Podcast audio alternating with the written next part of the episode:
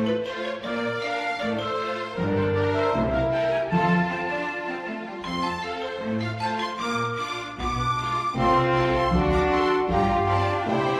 and welcome to this week's edition of Worcester Talking News, brought to you by Worcester News and Equipment Service for the Blind, which includes anyone who has a visual impairment who is unable to read a newspaper. We have the permission of the Worcester News and we're recording on Thursday, the 15th of August. I'm Elizabeth Hill, and this week's team comprises our engineer Duncan Wynne, and round the table with me is Judith Docherty, Janet Goodwin and Sally Rowe. And clerical work, I think, has been done by Sue Childs this week. I think Carol is possibly on holiday. May I extend a very warm welcome to any new listeners? We hope you enjoy our offering. You'll hear some emergency telephone numbers, what's on in the local theatres. We have the obituaries. However, there will be no thought for the week or birthday greetings because the file in which they are kept has disappeared. So, if anyone has a birthday this week, we can only wish you a very happy birthday. We'll have the last week's uh, headlines, the sunrise and sunset times, and then stories of interest from the past week. The service is quite free to users, it is a registered charity. If, however, anyone does wish to make a donation, it can be sent to Colin Chance House, Wylds Lane, WYLDS in Worcester, WR5 1DA. And if anyone has sent a donation recently, we do say a very big thank you. We do like to hear from you. Any suggestions for improvements, any comments or complaints, add a message in your wallet or leave a message on the answer phone 01905 767766. But please remember, we are not here all of the time. I'm going to hand over now to Janet for some useful telephone numbers. Here in Wylds Lane, our telephone number is 01905 767766.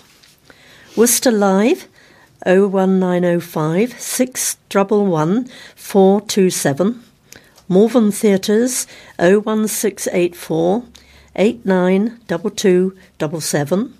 Police Non Emergency 101. Crime Stopper 0800 treble five treble one. Worcester Hub 01905 765765. Norbury Theatre 01905 770154. NHS Direct 111. Out of hours medical assistance, that's 6 pm to 8 pm, 0300 1233211. Thank you very much, Janet. And now I'm going to ask Sally if she uh, can tell us what's on locally, please. Okay. Right. Well, starting off in Worcester, um, we're in the middle of the Worcester Festival. There's lots of free events happening in the town, um, in the cathedral and in the Hive. Um, really, too many to read all of them out, but if you are interested, um, there is a website www.worcesterfestival.co.uk which gives a full listing of all those events. Um, also at the Swan Theatre on Tuesday, the twentieth, is Much Ado About Nothing. That's at five thirty. Festival players are performing that, and that cost eighteen pounds. At the Countess of Huntingdon Hall on Tuesday the 20th, again at 5.30, there is a duo Armand, which is a violin and clarinet duo. Uh, they're doing an hour's music for £10. And also on Thursday the 22nd at 5:30 at the Huntingdon Hall is another hour of music called entitled Going for an English Song and that is a tenor and Janine Parsons on the piano. And on Friday the 23rd at 7:30 at Huntingdon Hall is Keith James uh, performing music from Cat Stevens and that's uh, £15.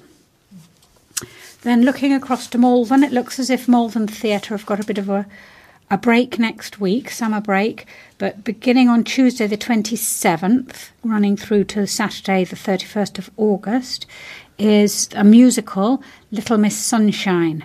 It's on its European premiere tour, based on the Oscar winning film Little Miss Sunshine. Uh, that's on yeah Tuesday to Saturday, and I think that's probably a matinee on the Saturday. And then on Thursday the 29th at the um, Malvern Theatre at 7.45 there's just a one-off performance that'll be the day classic gold hits so that just sums up what's uh, in store for the next week or two Thank you, Sally. Um, so, uh, as we've started um, telling you um, about the obituaries at the very end after the final music, I'm going to ask Judith if she'll give us the headlines from the past week. Thank you. Uh, firstly, burglar with breast cancer jailed. Police use CCTV to snare sneak in burglar. Amazing son, Ross. Patient gets £17,500 over botched tooth op. Father's shock as man exposes himself at nature reserve. And finally, sex pest broke his leg during police escape. And the sunrise, sunrise now is 5:52 a.m. and sunset getting earlier now 8:34 p.m. Ooh, winter is coming. All right, so I think you have the first headline story, Judith. Thank you. Thank you. A burglar was diagnosed with breast cancer and begged mercy, but was told she will have to get her urgent medical treatment behind bars in prison. Samantha Skip, who was involved in a pickaxe burglary with her career criminal boyfriend at a family home in Worcester and stole a purse from a volunteer at the city's hospital, was jailed for two years at the Worcester Crown Court. The 38 year old's barrister had pleaded with the judge to spare her an immediate jail sentence, telling the court she may need a double mastectomy and certainly surgery and radiotherapy. Nick Berry, defending, said Skip was terribly vulnerable and had been the victim of abuse and cuckooing when a dealer set up his business in someone's home. However, Judge Robert Juckes QC said only in highly exceptional cases could the court be persuaded to pass a non custodial sentence, and this was not such a case. Skip, previously of Mealcheapen Street, but who had been homeless, was involved in a burglary in the city's Newtown Road with her boyfriend, Michael Repton, on May the 11th this year, when the householders were disturbed by the sound of breaking glass. Repton, 33, of no fixed abode, was jailed for three years for three burglaries, handling stolen goods, three frauds, possession of a controlled drug of Class A, heroin, and possession of a controlled article for use in a fraud. Mark Davis prosecuting said the householders were disturbed at 2:30 a.m. and came downstairs shouting who's there they could hear more than one person and heard footsteps on the broken glass they noticed keys from the house later recovered had been stolen the damage to the glass in the porch cost 200 pounds to repair both Skip and Were arrested a short distance from the house. The wooden pickaxe handle believed to have been used to smash the glass was found in a bush at the bottom of the garden.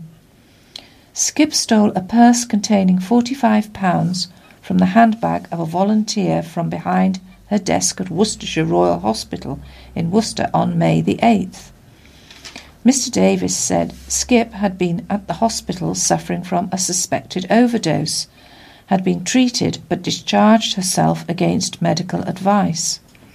It was obvious to the volunteer that Skip was unwell or under the influence of something and sat her down. When the volunteer returned, she noticed her bag had been interfered with and her purse removed. The defendant on bail at the time had been observed crawling under the desk and later bought herself a coffee from the hospital's cafe.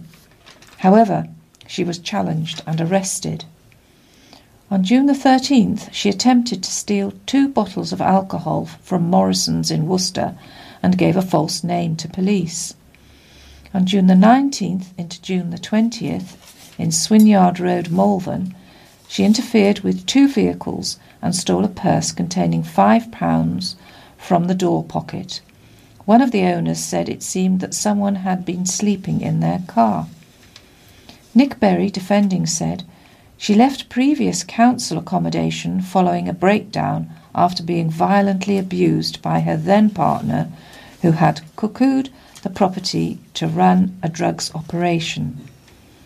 Mr. Berry described her current partner, Repton, as a professional career th- criminal and said Skip had now been diagnosed with breast cancer and required urgent surgery and radiotherapy.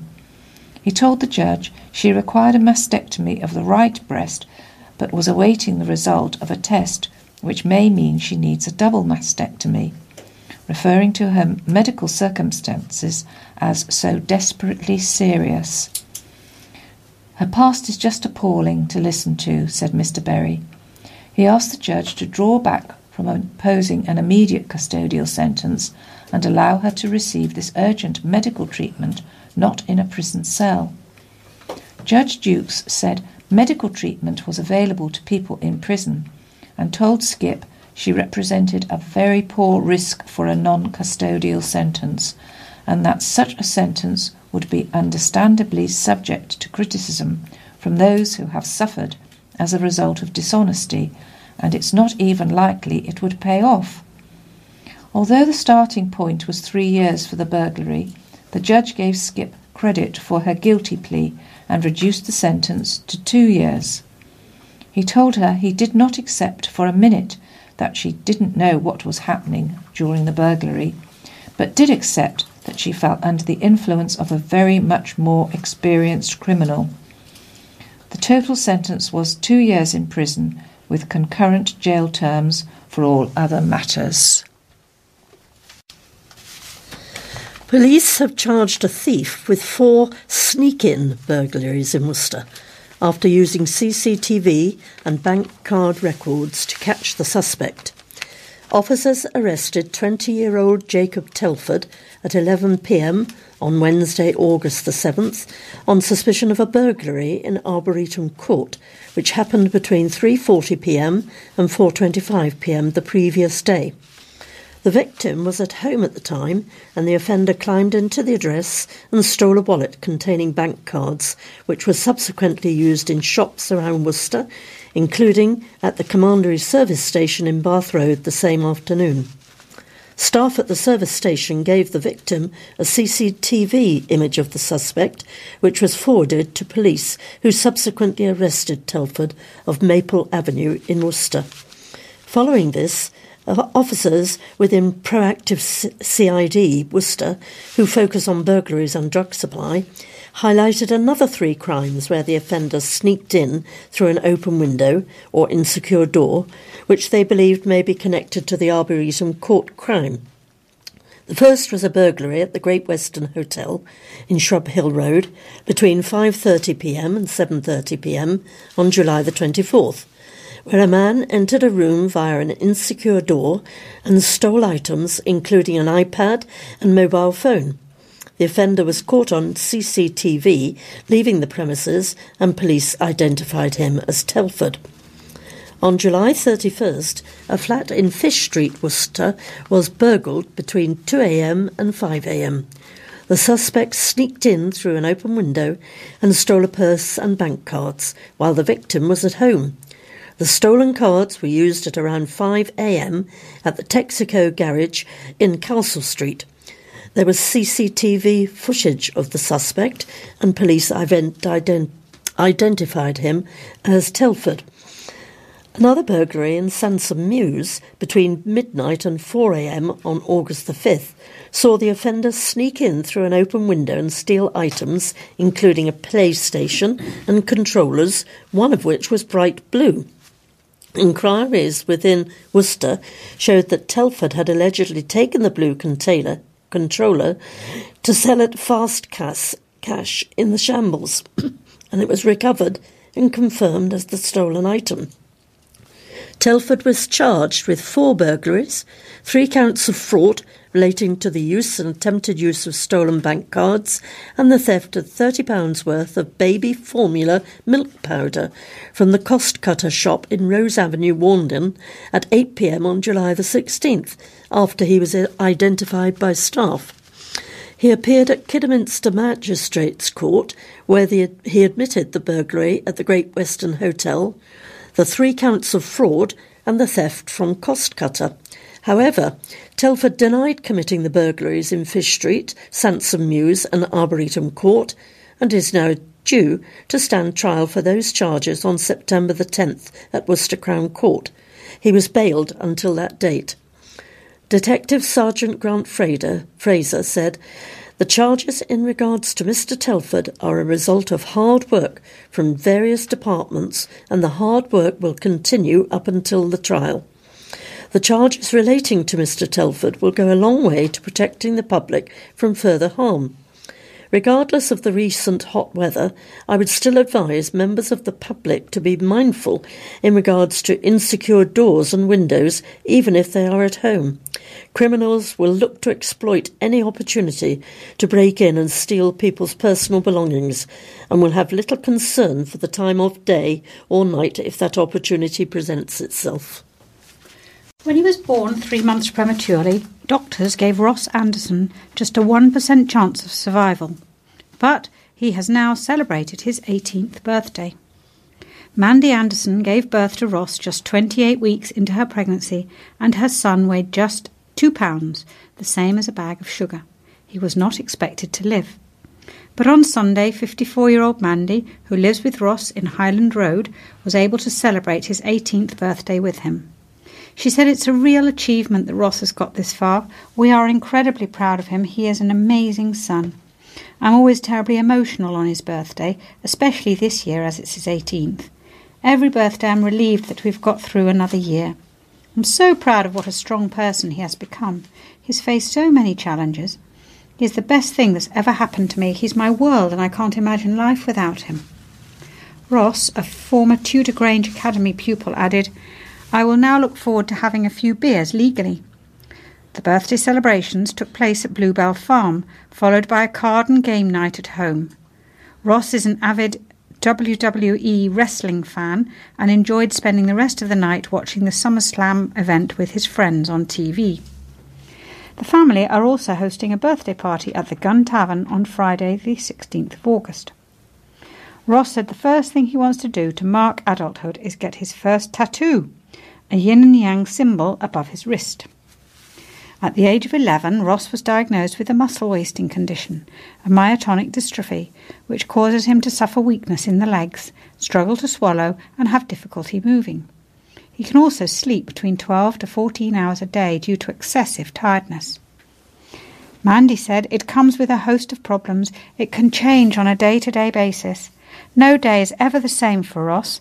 It can be challenging, but we are so lucky to have him with us.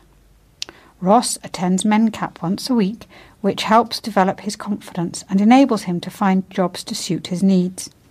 He started volunteering at Mag's Clothing Project in the Tything and says he's passionate about supporting the homeless community, adding, They're less fortunate than me, so I want to make a difference. People always come to me with their problems, and I like to help others. Ross says he has the best mum in the world and has also got a good circle of friends. I'd like to thank Mitchell, Alex, and Dan, Dane, who have always been there for me and understand me. Ross has been in a relationship with his girlfriend Isabel for a year and a half, who he says he hopes to marry someday. A patient has been awarded £17,500 in compensation after he was left curled up in agony following a botched operation by a Worcester dentist. Kenneth Taylor was left with permanent numbness to his lip, chin, and gum after suffering nerve damage during the procedure. The 57 year old also suffered from excruciating pain and damage to the dental bridge, which had to be replaced. The sales director was left struggling to eat and sleep properly, losing a stone in weight as a result of the ordeal. Mr. Taylor was a patient of Dr. Peter Ostrogonath. Oh, I'm sorry, this is a very difficult name. Ostrogonax, I think, um, at Oasis Dental Care in Worcester, now called Bupa Dental Care, between September 2011 and February 2017. At an appointment in September 2016, they agreed that one of his wisdom teeth needed to be removed because it was at a funny angle. But when Mr. Taylor returned to see Dr. Ostrogonas in November 2016 to have the tooth extracted, things started to go wrong. The attempted extraction procedure itself was terrible, Mr. Taylor said. It must have gone on for at least 40 minutes.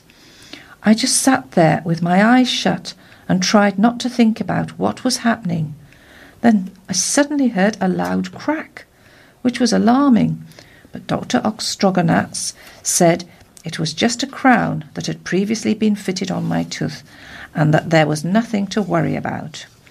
Dr. Ostrogonas said he could not complete the extraction and that Mr. Taylor would need to see a specialist. He said, I remember feeling a bit confused as to why he'd attempted the extraction in the first place, but there wasn't anything I could do. My mouth was also numb from the anaesthetic Dr. Oxtrogonath had used, but the dentist assured me it would wear off. Then, on my walk home, excruciating pain began to kick in. I've rarely been overcome by pain, but when I got home, I ended up in a ball and on my floor.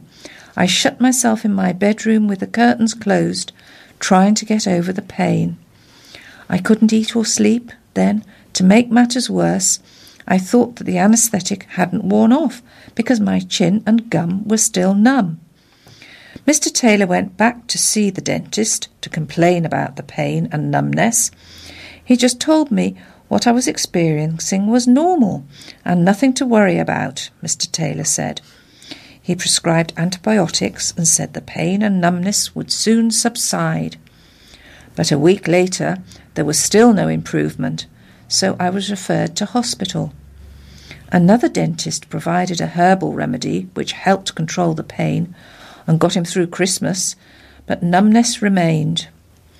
When he returned to hospital for a follow up appointment in January 2017, he was told the roots of his tooth needed to be surgically extracted and that Dr. Ostrogonas attempted extraction had, and had caused permanent nerve damage.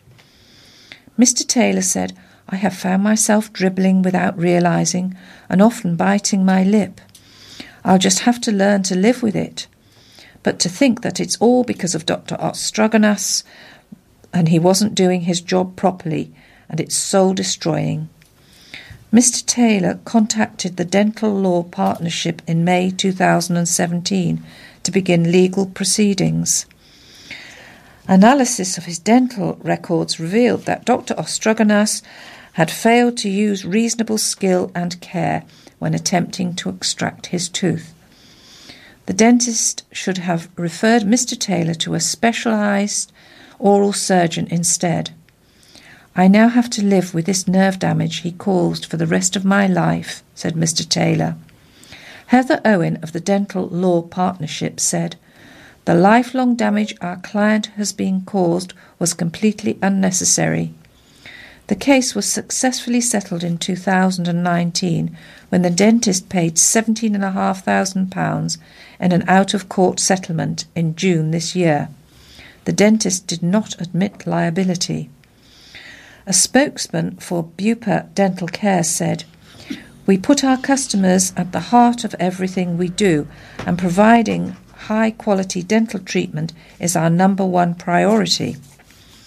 We always endeavour to work with our clinicians and patients to look into and resolve any complaints or concerns. Bupa acquired this practice in early 2017 and therefore cannot comment on the specifics in this case. A dad says he and his five year old son were left in shock after allegedly catching a man exposing and, and touching himself at a nature reserve. During a day out with his family, dad of three, Andy, who did not wish to give his full name, came across the man at Trenchwood Nature Reserve before calling the police. The 33 year old and his young son had gone off the main footpath away from his wife and other children, aged 12 and 2, before happening upon the man. He said, I was in shock at what this bloke was doing. Andy from near Worcester said he and his family regularly vi- visit the nature reserve near Sale Green to go walking with the alleged incident having taken place on July 21st. He said they'd been there around an hour when at about 4:30 p.m. it happened and having called the police a man was quickly detained and arrested. We were walking back to the entrance. Me and my lad had gone one way, and the others had gone the other way on the path. We'd gone off on the path, he explained. The man wasn't expecting to see us. He had his back to us. We approached, and as he was spinning round, I was right next to him. I sent my lad running down the path, and I shouted to my wife. Andy said he called the police immediately and waited around until they arrived. He said his wife was distressed by the incident, but it would not stop the family from visiting the reserve in future. On subsequent visits, he said every time they approached the same area, his son says, That's where that man was. Asked if he was worried that it may have had a negative psychological impact on his son, and he said, Hopefully not, but we will see. He said he and his wife used to allow his children to play hide and seek amongst the trees at the reserve, but that won't happen again because of him. The dad added that while he now worries about letting his wife take the children there alone, we're not going to stop going. We can't let it bother us. A spokesman for the reserve said that they are very disappointed to hear of the alleged incident and our sympathies go to the family concerned. Michael Smith appeared in Kidderminster Magistrates Court on July 23rd, but denied a charge of outraging public decency.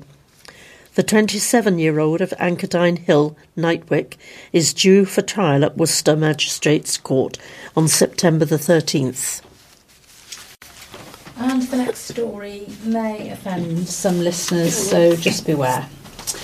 A convicted sex offender broke his leg and collarbone when he jumped off a balcony to escape police following a string of alleged sexual attacks, a court heard.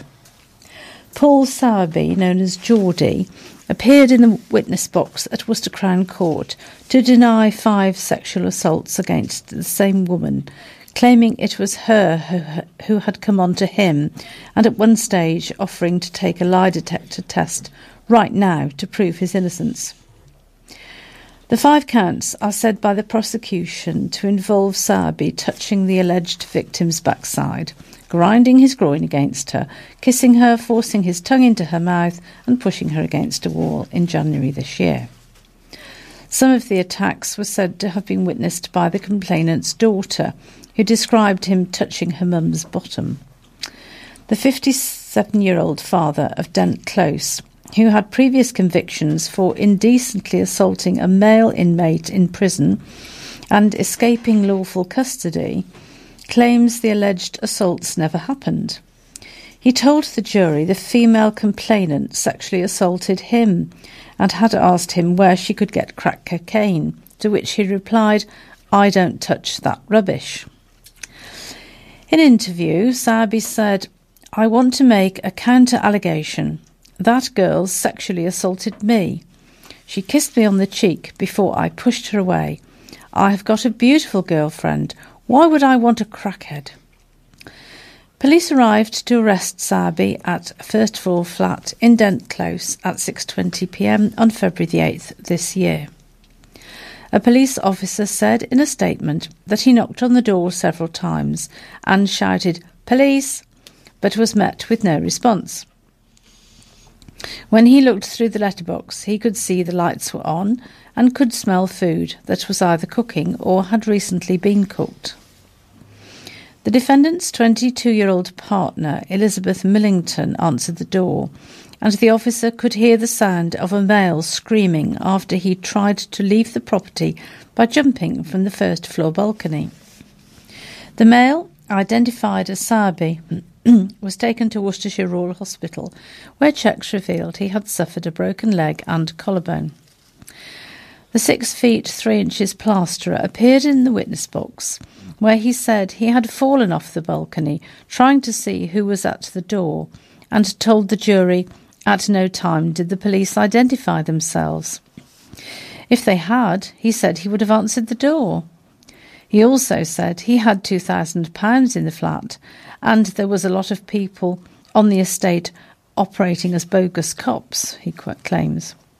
When examined by his barrister, Chloe Ashley, he said of the allegations made by the complainant, What she has said in this courtroom is disgusting. He added, I would not do them, do them sort of things to that woman. Sabi also said the alleged victim wasn't my type. Timothy Sapwell, prosecuting, said Sabi had changed his story since his police interview. But the defendant said he had been high on drugs from the hospital and had been coughing up blood during the interview. However, Mr. Sapwell said there was no issue with Sabi's fitness to be interviewed. You tried to escape because you knew you had done wrong, said Mr. Sapwell. I categorically deny that, said Sabi, who insisted he had nothing to hide. Mr. Sapwell put it to the defendant that he had tried to paint a picture of the complainant as some kind of drug crazed nymphomaniac. That's simply not true, is it? said Mr. Sapwell. Sabi replied that the complainant had glazed eyes and was coming on to him. Drug fueled people will tell you any lies, he said.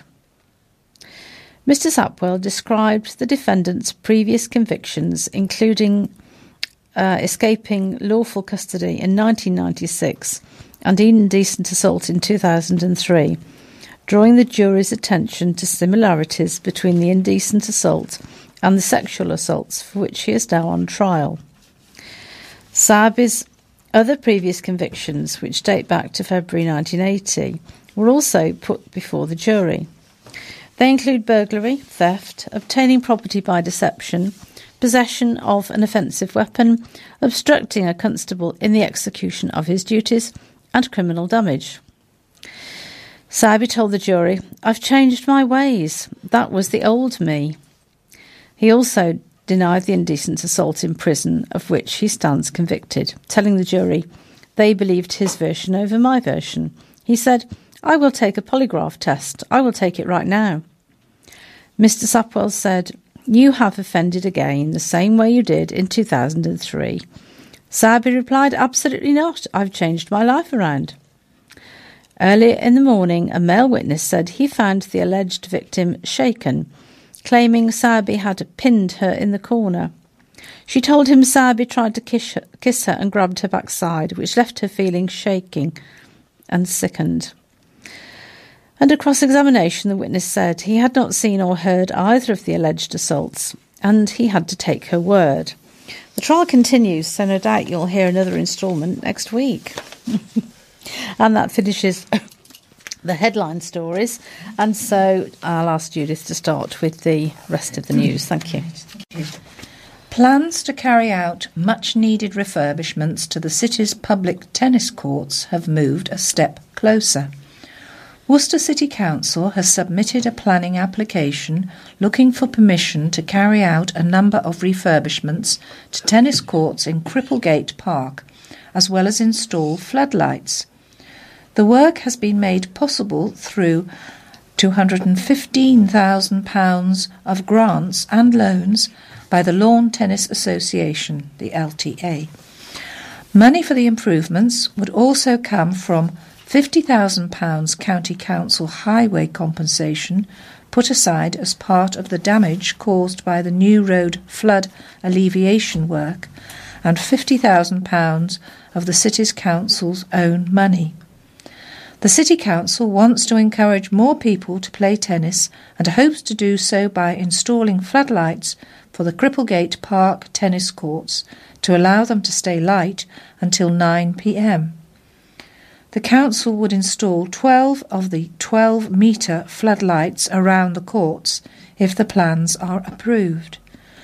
The floodlights would only be turned on if the court was in use.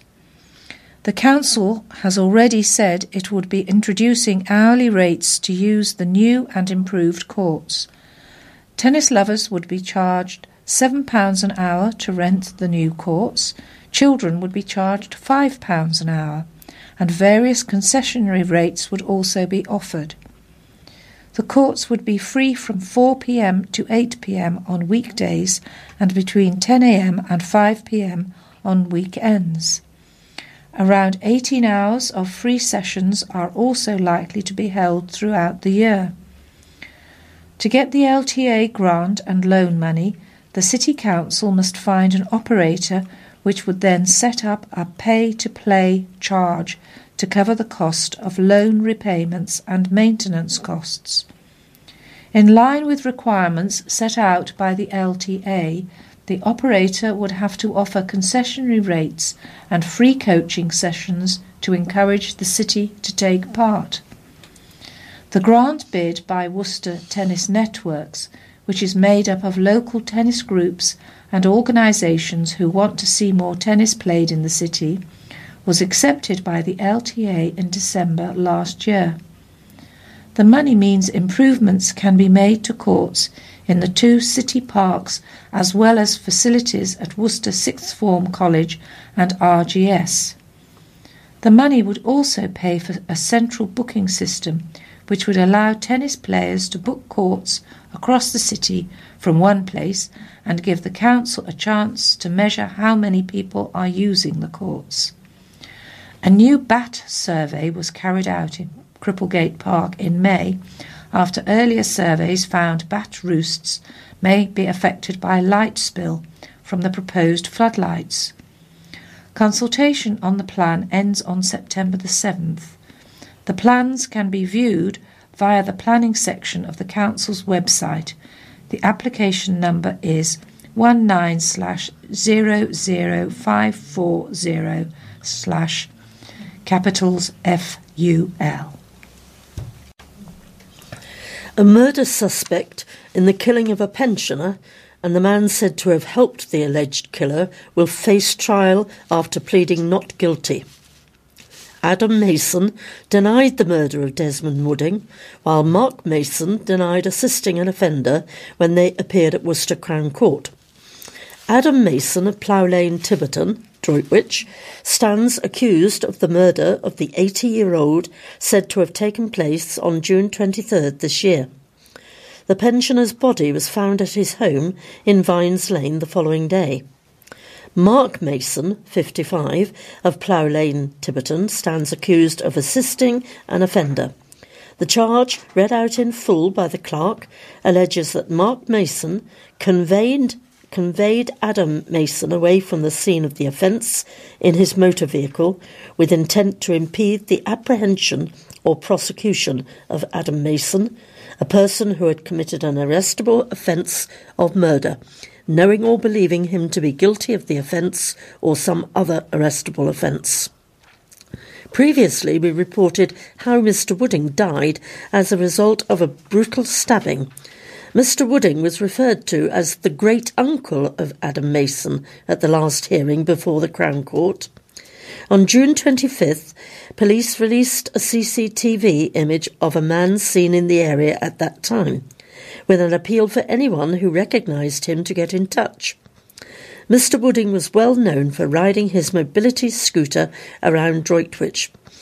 At the hearing yesterday, Jason Arris for Adam Mason said that there was to be an application to extend legal aid for the instruction of a silk David Mason QC, although he would not be available until the first week in May next year.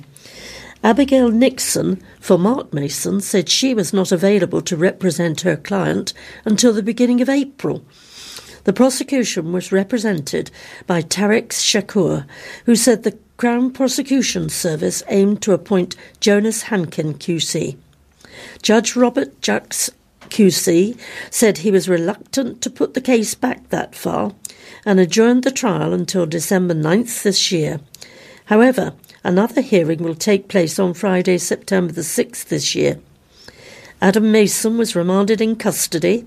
Mark Mason was granted bail on condition he remains resident at his address and has no contact with a named witness and his co accused Adam Mason.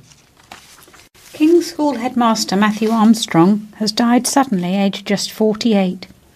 A statement from the King's School Worcester said, It is with profound sadness that we announce the death of our inspirational headmaster Matthew Armstrong. Matthew passed away suddenly on Sunday morning after he suffered a pulmonary embolism. Hugh Carslake, Chairman of Governors, described Mr. Armstrong as exceptional.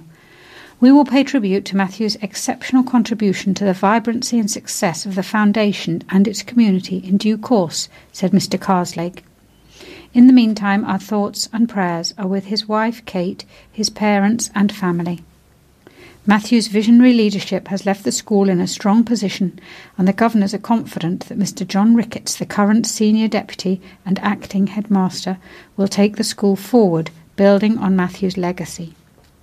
Further announcements will be made as details of arrangements are put in place. Please be assured that we will do all we can to support the school community during this difficult time. Mr. Ricketts, acting headmaster, added that Mr. Armstrong was well respected by everyone at King's. The whole school community has been deeply shocked and saddened by this tragic news. Matthew was a passionate and visionary headmaster and was well respected by pupils, parents, and colleagues. We are all working to support each other, the wider King's community, and Matthew's family through this sad time. A book of condolences will be available in the senior school reception from tomorrow, and we would welcome any thoughts or messages to be shared there. A spokesman for Worcester Cathedral said, The Dean and chapter of Worcester Cathedral are deeply shocked and saddened to learn of Matthew's sudden death. He was not only an outstanding head, but he and Kate have been active members of the cathedral community and strongly supportive of the cathedral choir. Matthew served as a member of the cathedral council. Our thoughts and prayers are with Kate, with Matthew's family, and with the whole school community. Mr. Armstrong had been headmaster at the King's School for five years. He joined from Charterhouse School, where he was assistant headmaster for ten years. Before that, he taught at Winchester College, having previously worked for McKinsey & Co.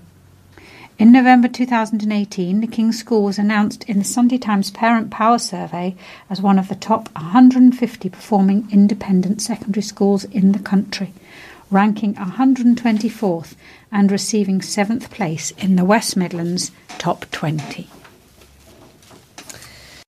Well, we don't very often read uh, letters from the letters to the editor page, but I thought this one might be worthy of a couple of minutes worth of our time.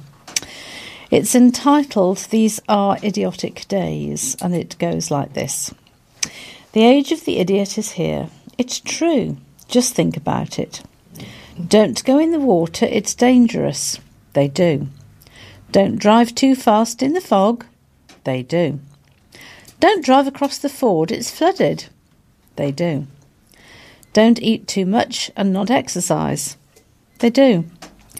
Don't let your dogs bark all day long.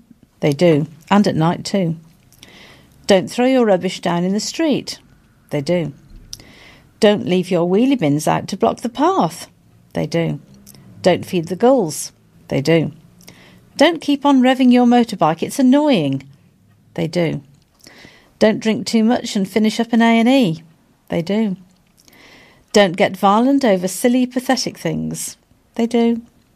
Don't drive too close behind another vehicle. They do. Don't let your dogs foul the pavements and fields. They do. How much more proof do we need? The age of the idiot is here, and unfortunately, they are thriving. That's from a Michael Upton.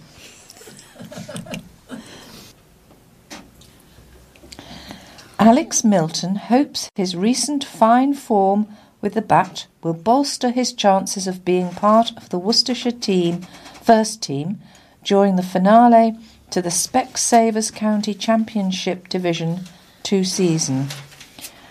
After scoring two hundreds for the seconds, the wicket keeper hit the splendid 74 against Australia at Blackfinch New Road on the second day.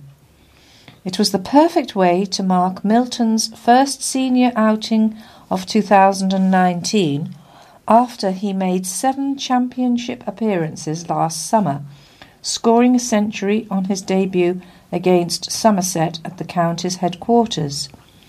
He batted with great composure and discipline in adding 88 with Charlie Morris 53 not out and an unbroken 38 with Adam Finch 18 not out for the final two wickets. Milton said, I didn't start the season as well as I would like to with the bat, and that was probably my downfall in terms of not playing any first team cricket. With that, I could understand why I haven't been playing. But I'm coming into a little bit of form and I'm enjoying batting, knowing what works for me. I will just keep working away, knocking on the door with performances, and see where we are. Whether that is with the gloves or without the gloves, I'd just be happy to play in the ones. This opportunity came up and I wanted to do well. I wanted to put my name in the hat for the first team again, and I'm happy with how it went.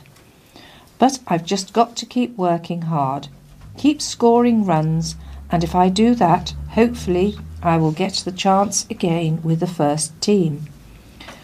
Milton relished the opportunity to do battle with the likes of pace duo Michelle Mitchell, Mitchell Starc and Josh Hazlewood.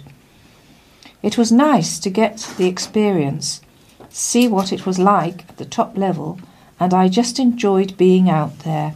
I enjoyed the experience and the partnership with Moser, Milton said. The heart was going at some points, but it was more about enjoying the opportunity and embracing what was happening out there. It was great to get a few against an Australian attack. Striker Jack Jays is relieved to have finally broken the taboo of mental health issues that blighted his pre season with Worcester City. The 24 year old hotshot revealed the problems had been behind his absence in the build up to a first campaign with City. Birmingham based Jays has been around a number of clubs in recent seasons and admitted he had hidden his troubles, something others saw as a weakness. But having shared his story with the top brass at City and gained unflinching support, he now wants to focus on football to, add his, to aid his recovery. I've been diagnosed with a few mental health issues, and Ash, Vincent, manager, and Marion, Walters, assistant manager, have both been working with me very closely off the pitch, says Jays. They have been in touch near enough every day to help get me m- mentally ready for football, as well as being there as friends. They both know how much football means to me, and the support has been great. I'm feeling a lot better in myself on the back of the past two games and getting goals. You couldn't talk about it even five years ago. I think it was more of an embarrassment. People didn't really want to talk about these things or own up to something others saw as a weakness. To be honest, I've kept it quiet for quite a few years. Football has not always been an environment you want to open up yourself in. But things have changed, particularly in non league. The support you get on and off the pitch from fans, management, players, and coaches is unbelievable, and hats off to Worcester. I have had non stop support from the word go. Jays hit the ground running despite missing the bulk of pre season, notching twice from the bench to give City hope in a 4 3 defeat at Newark Flowserve. I was surprised to get called up to the quad to be on- squad, to be honest, added Jays. Ash rang me the night before to ask how I felt and whether I wanted to be involved, as he had had a late dropout. I got to come on and just thought, I'm going to hit this when the free kick came about. The second time, the drop dropped nicely, and luckily they both went in. Having gained more minutes from the bench in the 1 0 win over South Normanton Athletic on Wednesday, Jays now has his sights set on FA Cup glory against Stone Old Alanians tomorrow at 3 pm. It's a big one for the club and the lads, said Jays ahead of the extra preliminary round tie. We had a talk about it after Wednesday's game on the back of the grinding out a good win. We want more now and keep winning. Yes, it's the FA Cup, but our thinking is that it is just another game we want to win to build momentum, and a run in the Cup would be nice. Worcester Warriors Life President Cecil Duckworth led the tributes to former Operations Director Mike Robbins, who has died after a brave battle against cancer. Robbins, known as Scoop from his days reporting on his first 15 matches, played for Worcester as an enthusiastic back row forward in the fourths and fifths in the amateur era. He also established the mini and junior section before the club moved to Sixways from Beverley in the early 1970s and was a key figure in the transition from amateur to professional status in the mid 1990s.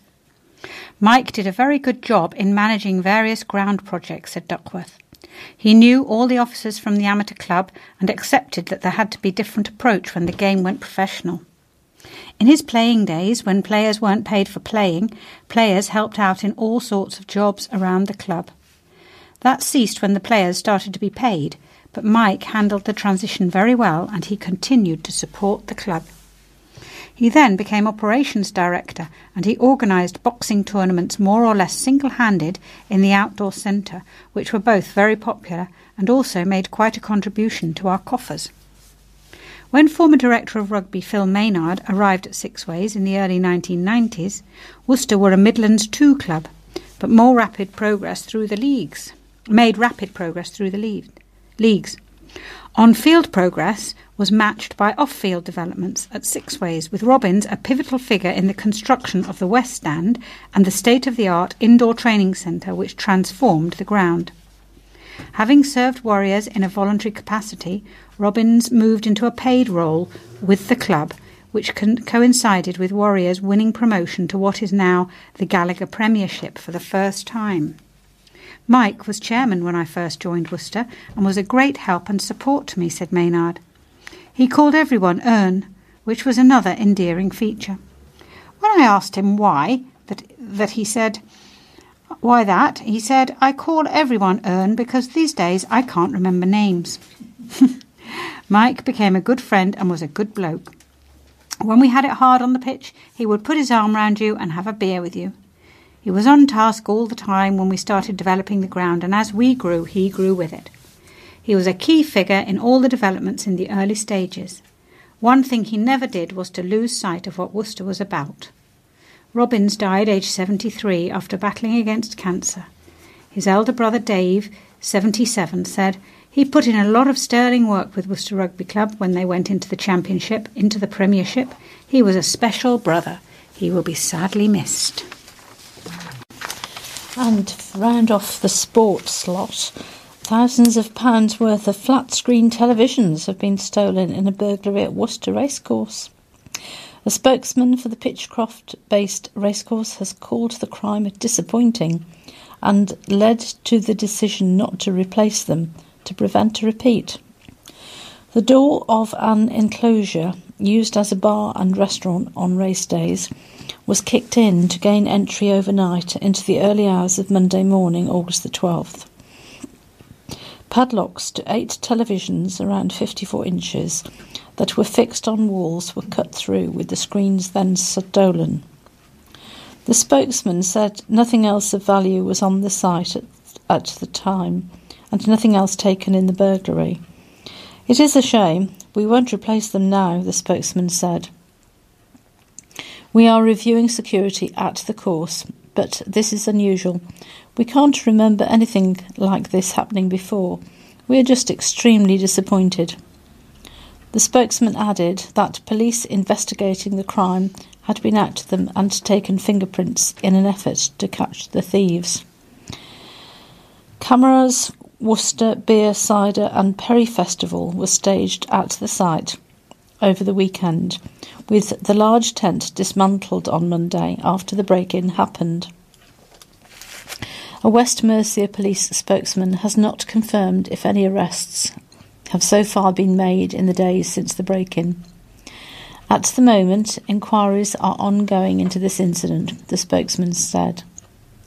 Anyone with any information is asked to call police on 101, quoting to 0236S, or Crime Stoppers anonymously on 0800 555 The incident is the second time local sports venues have been hit by burglars.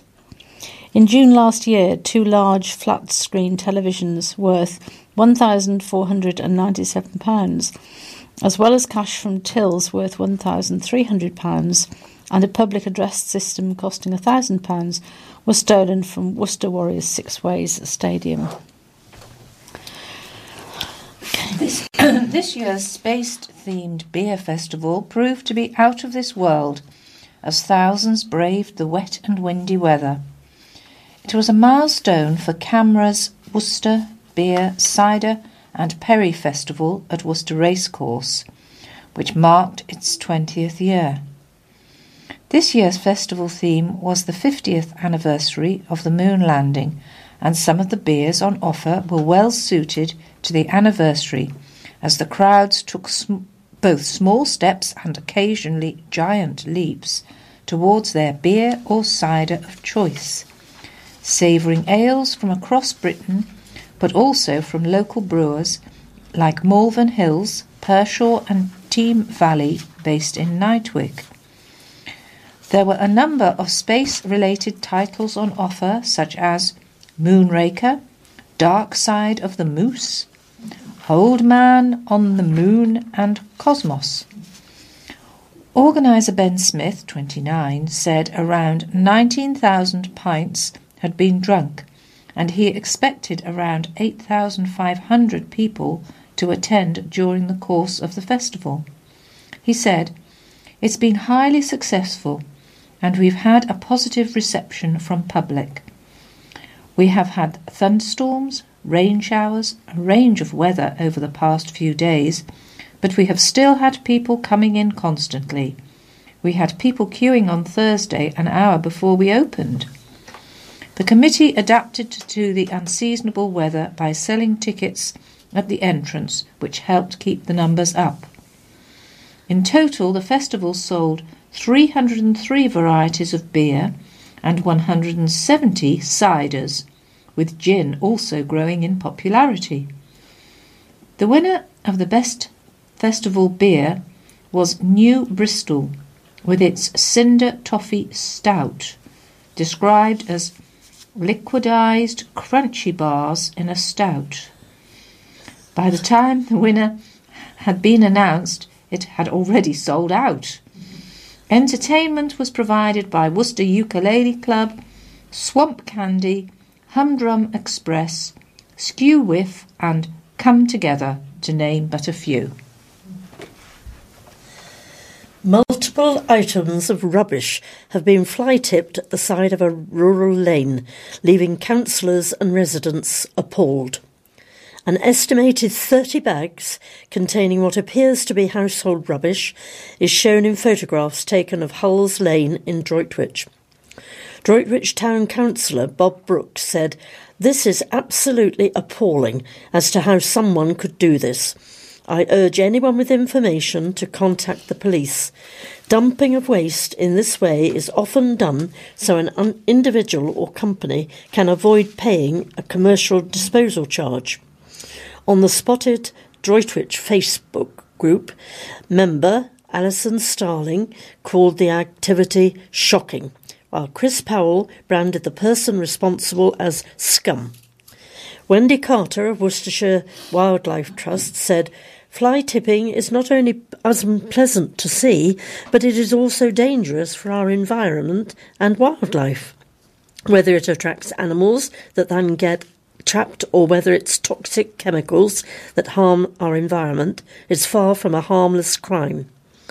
As we're becoming more aware of the problems that plastic is causing to our oceans, rivers, and to ourselves, it's disappointing that people are still illegally disposing of their rubbish in our countryside. Sharon Caswell, Client Services Manager at Wychavon District Council, said, We have received a report of fly tipping on Hulls Lane in Droitwich. The rubbish will be checked for evidence before it is removed. Fly tipping is a blight on our beautiful district, which is dangerous and costs the taxpayer money to clean up. Residents can play their part in helping to reduce fly tipping by ensuring that they use a registered waste carrier to dispose of their waste. Failure to do so could result in prosecution if their rubbish is later fly tipped, even if they were not the ones responsible. We would urge people to report fly tipping to our website www.wychavon.gov.uk forward slash fly tipping with as much information as possible. A popular landlady is celebrating running a pub for 30 years. Judy Allen, 72, runs the Mug House in the grounds of the Claines Church. Mrs. Allen said, I absolutely love it and can't imagine not being here. It's such a beautiful little place and it attracts really nice people. We are actually on cons- consecrated ground. It's one of only two pubs on a church. People feel like they belong when they come here. Everyone makes friends with everyone. It's lovely living in this part of Claines. I employ people now that were breastfed in the garden here. Mrs. Allen added, We have really young and old people. I think the oldest customer was 105. The Mug House is around 700 years old and was once the church ale house. It's, Mrs. Allen said it's like going back in time. We've still got outside toilets. It's a little bit of history. On her third decade stint as landlady at the beloved pub, Mrs. Allen added, It's really strange that it's been 30 years. It's a long time. There's a lot that has gone on. It's an achievement to run a pub for 30 years because it just doesn't happen now. People take on pubs, and I say, don't do it. People plough all their money into it, and it doesn't work out. Pubs have changed so much. Thirty years ago, people used to look forward to having lock ins. That doesn't happen now. Now people have to go home early because they got work the next morning. We're still a little drinking pub, but we can do 50 meals in a day, and we still have the funerals, christenings, and weddings. Mrs. Allen is originally from Birmingham, but took on the pub in 1989 with her son. Russell. I couldn't do it without him, she added. The pub threw a party last month to celebrate Mrs. Allen's 30th anniversary as landlady with around 250 people in attendance and live music. Last year, to celebrate the centenary of the end of the First World War, Mrs. Allen handmade 70 poppies and raised £350 for the Royal British Legion. She said that running the pub has been particularly interesting because she believes the place is haunted. But that's a story for another time. An 98 year old war veteran has finally received his medals after more than 70 years.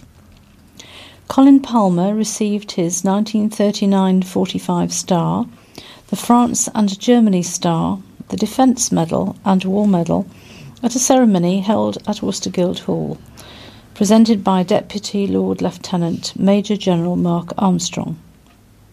Mr. Palmer was also awarded the Legion Honor d'honneur by the honorary French consul, consul, yes, Robert Mille, which is the highest French military and civil award. As part of the Joining Forces programme, representatives of Age UK, Herefordshire, and Worcestershire met with Mr. Palmer in a bid to help him claim his medals, which he didn't receive after the war. Mr. Palmer said, It feels nice to finally get my medals. It's better late than never. It's been a very special day. Mr. Palmer had previously declined the medals as he was suffering from post traumatic stress.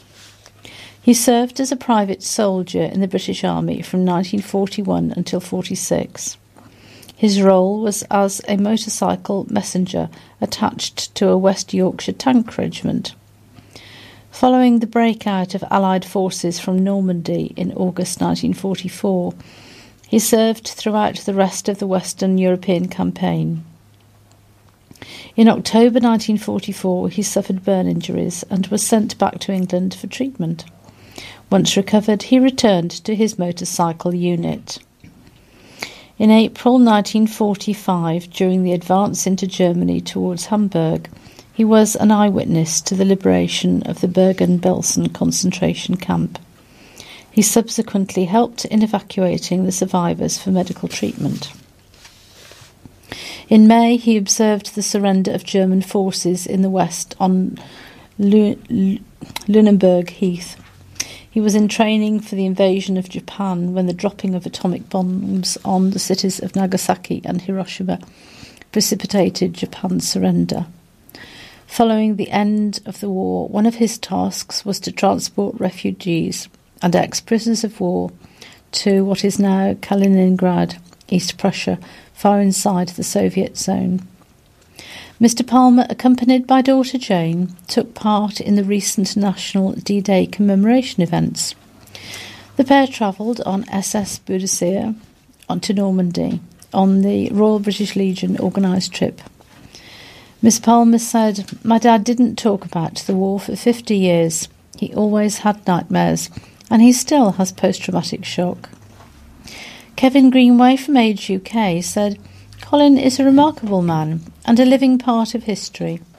We were saddened to hear he did not have any of his medals from that time, so with family agreement we applied for and secured Colin's Second World War campaign medals. Colin truly deserves these awards. A row has broken out after West Mercia Police and Crime Commissioner John Campion won his High Court case to take over governance of fire services in the region. Mr. Campion has written a letter to Councillor Roger Phillips, Chairman of the Herefordshire and Worcestershire Fire Authority, in which he says, Having had time to fully digest the judge's remarks, I hope you will recognise that they are robust and unequivocal. I am concerned that, in spite of the clear and ambiguous ruling of a High Court judge, your remarks in subsequent media coverage suggest your authority still seem intent on continuing to divert tens of thousands of pounds in public money away from frontline fire services to fight the government on this issue. The Fire Authority should now be transparent with the public as to how much money intended for fire services has now been spent on this legal challenge and how much more is budgeted, set aside or otherwise authorised for challenging the transition to single governance. In response to letter, Councillor Phillips said, Contrary to the viewpoint expressed by the Police and Crime Commissioner, the judge actually agreed with the arguments put by the fire authorities and decided the then Home Secretary had used the wrong test when considering the economy, efficiency, and effectiveness of the PCC's business case. This vindicates our decision to bring a legal challenge in the first place.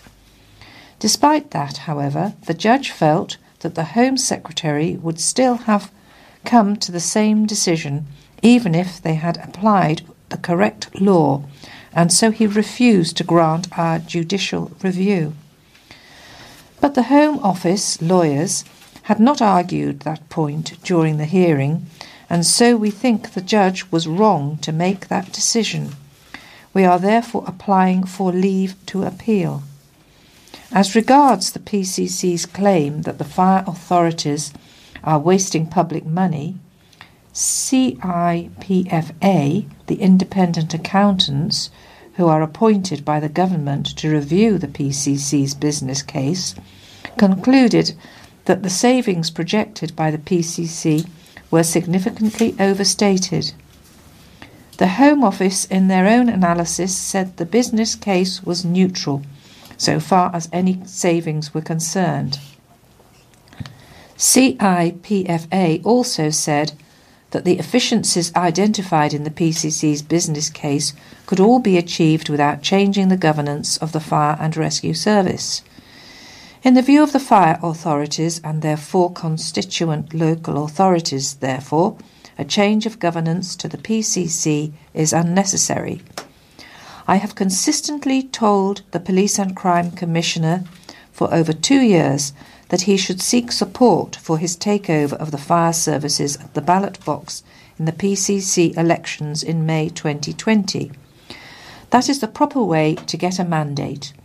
In respect to the legal costs, these have yet to be settled, and the Fire Authority will happily publish the costs when they are finalised.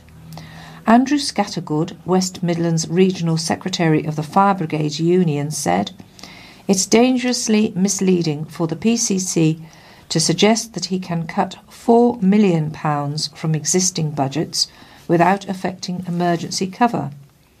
Control room staff are firefighters and are trained to provide vital fire survival guidance calls. Scrapping their posts or merging with policing services is simply not safe. Firefighters provide a humanitarian service which often allows access to areas of the community that the police sometimes struggle to engage with. We cannot do that unless it's clear that we are not the police. We're not going to cave in on this. We'll keep fighting until this hostile takeover stops. This is a serious matter of public safety. Visitors will be able to take a step back in time and discover what life was like during the Middle Ages in one of Worcester's oldest buildings. The medieval celebrations at the Commandery will take place on Sunday, August 25th and Monday, August 26th.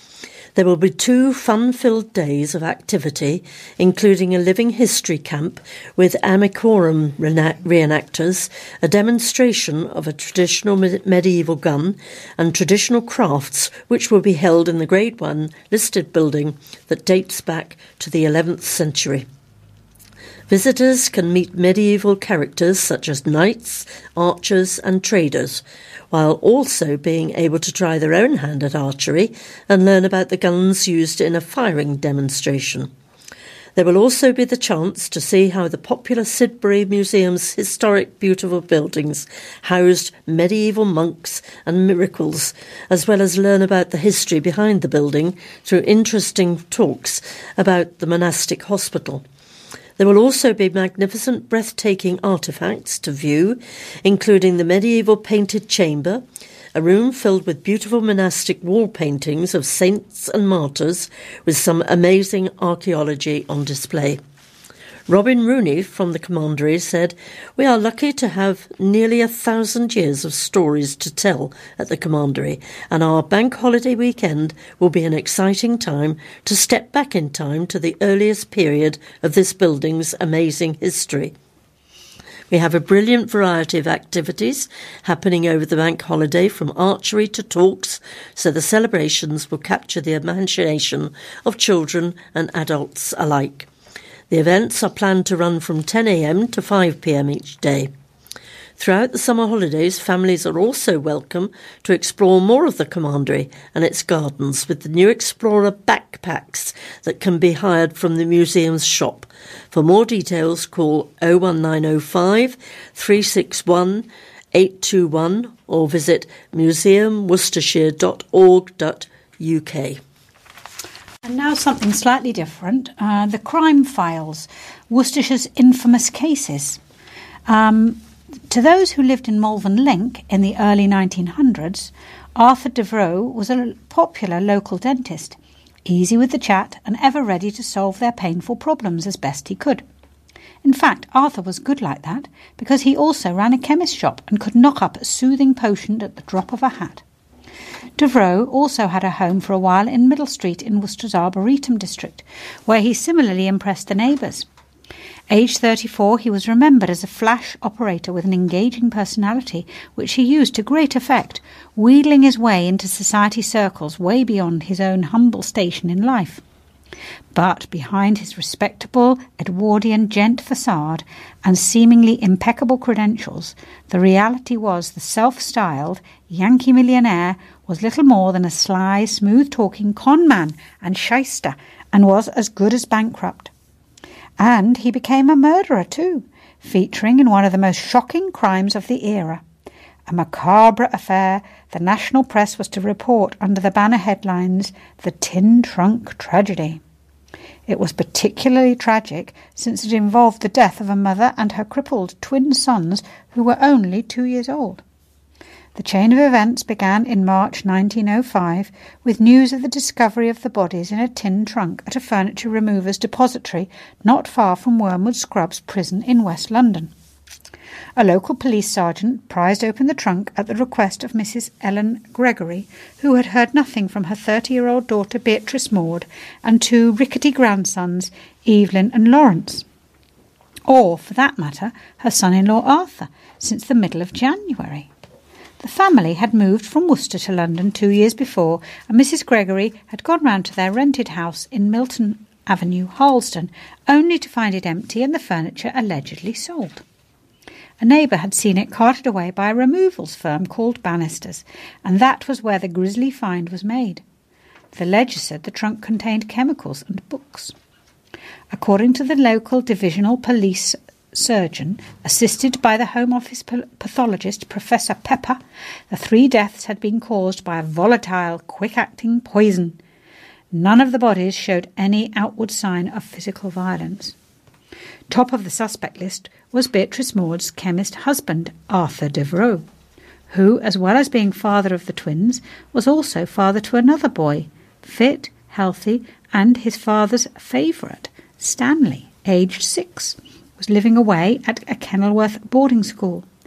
In fact, Devereux had returned to the Midlands himself and was found in lodgings at Coventry, arrested and taken back to London for questioning.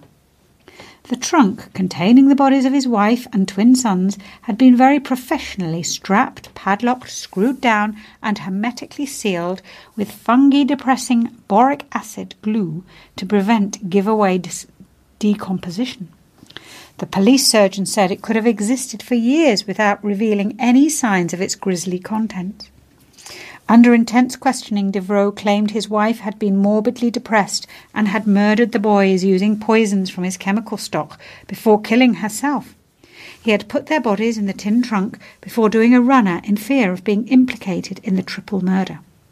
All along he claimed to be entirely innocent of the crime, without which he protested to know nothing. The reality was that three weeks before he'd murdered them, he had successfully applied for a chemist's assistant job in Coventry and had no plans to take his wife and their sickly sons. That he'd put his status as widower on his application letter was just one more damning element of the murder case rapidly being built up against him. At his day long trial at the Old Bailey in the end of July 1905, he pleaded not guilty putting the blame entirely on Beatrice and fully expecting to get away with it. The jury took ten minutes to disagree. The weight of evidence was too great, and the sentence was death by hanging. During the statutory three weeks between sentencing and execution, Devereux's only real concern seemed to be for the future of his son Stanley. And during that period, he also jotted down a list of the addresses he'd lived at since 1898, including Middle Street, Worcester, and Richmond Road in Malvern Link. Arthur Devereux went to the gallows, seemingly resigned to his fate, although still restive about his remaining son's welfare at, Pen- at Pentonville Prison on August the 15th, 1905, and was executed without incident by Henry Pierrepoint and his assistant John Ellis. This is extracted from Bob Blandford's up and coming book, Worcestershire Bird, telling the stories of J- Worcester Jail its inmates, and their lives and crimes, due for publication at the end of the year. Thank you, Sally, for that preview of uh, Bob Blandford's book. My goodness me. Uh, now, a little about wildlife. Families have got the chance to go wild during the summer holidays. Worcestershire Wildlife Trust is running a series of Wild on Wednesdays activities to help children and their parents explore the wonders of the natural world. Bug hunting and seed bomb making takes place at Droitwich Community Woods in Ombersley Way on August the 21st. The team will have hay to spread that is rich in wildflower seeds and families are invited to create a nectar rich patch of wildflowers to benefit local wildlife. Squeeze out the last bit of summer holiday fun with woodland fun at Lower Smite Farm on August the 28th, with games, nature craft, den building, marshmallow toasting, pond dipping, and more. All activities take place between 11am and 2pm and are free to attend and no booking is necessary.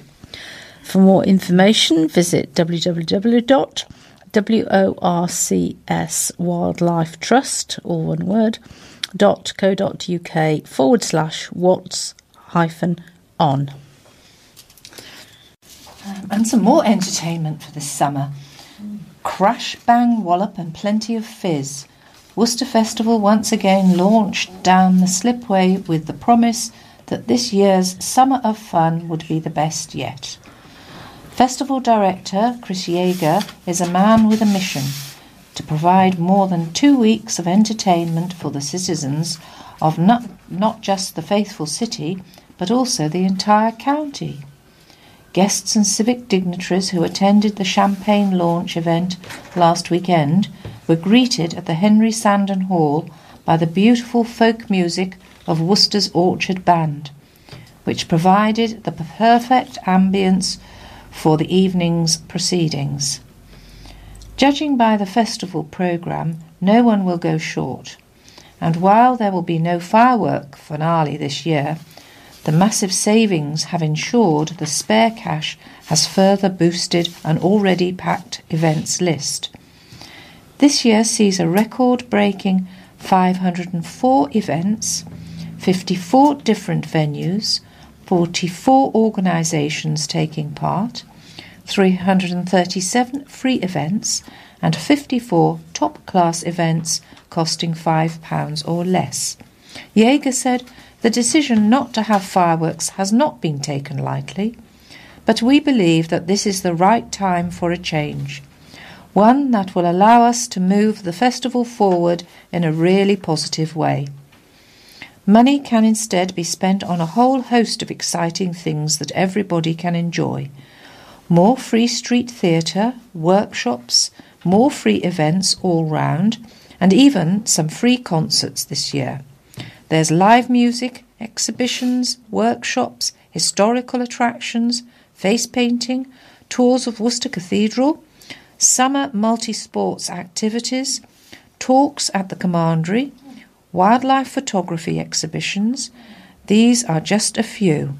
Jaeger added, The Worcester Festival is not a music festival, nor indeed an arts festival, but just a festival. The festival is for the people of Worcester and Worcestershire and surrounds. A journalist and comedian has become the first honorary patron of Droitwich Arts Network, Dan. Tristan Harris, editor of the Droitwich and Bromsgrove Standards, is set to play a key role in promoting promoting and supporting a string of arts based community events and activities. Dan oversees a packed programme, including an art exhibition at Hanbury Hall earlier this year and an upcoming display of male art in Droitwich Library. The network also delivered Droitwich Arts Festival in 2017 and 2018 and will organise next year's festival. Helen Karakashian, chairman of DAN, said she was delighted. Mr. Harris accepted the invitation to be patron. Tristan has had poetry and short stories published and in anthologies, written songs and plays, edited a liter- literary magazine, and presented on hospital and community radio, she said. Councillor Richard Morris has called on West Midlands Railway to negotiate a better outcome than planned parking charges at Droitwich Railway Station. Passengers will have to pay to use the facility that currently has 45 spaces from Sunday, August the 18th, in an area that already suffers from commuters parking in residential areas. WMR had planned to introduce a daily charge of £4.50 at Droitwich and eight other sites, but reduced that to £3. Car park season tickets will start at £1.12 pence per day. I am disappointed by the charges. I know the issues many residents around the station face with commuters parking in the area, said Councillor Morris, Deputy Leader of Wychavon District Council. My concern is that those issues will be exacerbated. I fully understand people need to use the trains, but I would like to see a better pricing system. I welcome the reduction in many respects. £3 per day does not seem too bad. It would be a good price in most cities. It is just the location close to where people can park for nothing. It is not a matter of the charging, it is more about looking at it strategically to try to find an overall solution. It is an old part of the town with terraced housing that has some off road parking, but not for every house. Other residents cannot park outside their homes if they go out during the day. We need to find a balance. We want commuters and the trains to be used. I would like to see the various stakeholders sat around a table to try to get a better outcome to see how we can use space for car parking near the station in a better way. Spokesman Francis Thomas said WMR would be open to a collaboration but defended the proposals, highlighting plans to invest in CCTV and lighting to improve car parks where charges will be introduced. We have been consulting extensively with councils at all stations where the charges are coming in, said Mr. Thomas. That's one of the reasons we brought in much lower charges than originally anticipated to make it more affordable. Chief Executive Nicola Trigg is adamant Worcestershire FA remains on course to bring football back to Claines Lane by the end of September.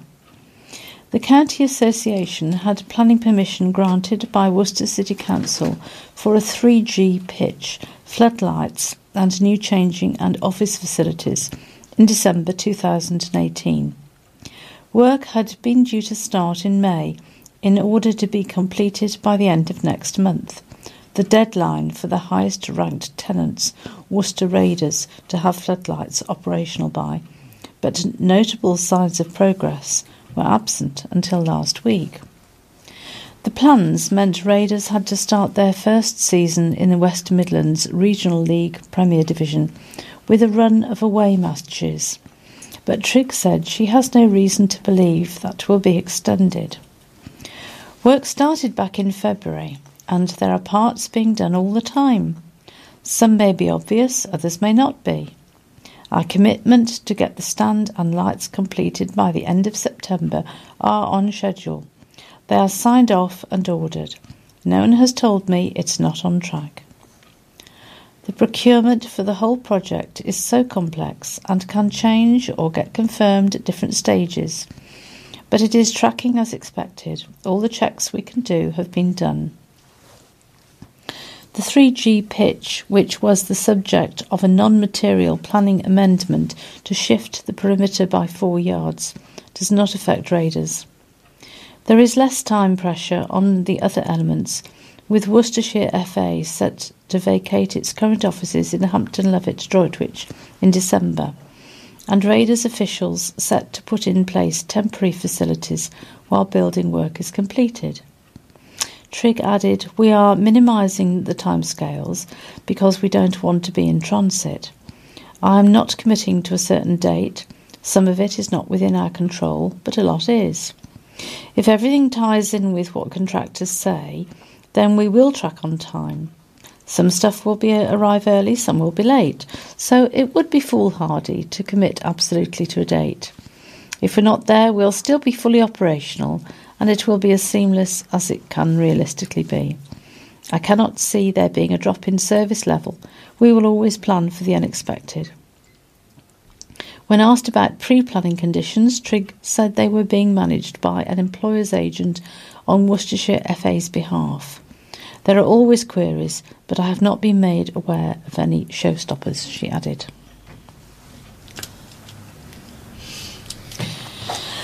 And so that seems to be the last article for this week. Time has run out on us. So it just remains for me, Elizabeth Hill, to thank the team round the table Judith Docherty, Janet Goodwin, and Sally Rowe, and of course our engineer, Duncan Goodwin. Um, Duncan and Judith, I guess, are always also going to do the copying. I will just remind you that if you want to listen to this week's obituaries, they will follow the music. So at the end of the music, keep tuned in. Have a good week. Signing off. Bye bye. Bye bye.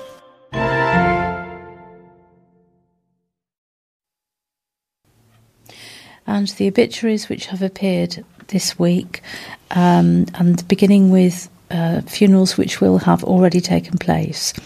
Gordon Campbell Neal, who passed away on July 16th, his funeral will have taken place on Friday, August the 16th, and was family flowers only. Inquiries to E.J. Gumry and Son, 6870 Ombersley Road, Worcester, WR37EU, telephone 01905 22094. William Bowen James, formerly of Worcester, passed away July 26th. His funeral service uh, will have also taken place on the 16th. Family flowers only, but donations for the RNLI can be sent to AV Band, 41 St Nicholas Street, Worcester, WR1 1UW.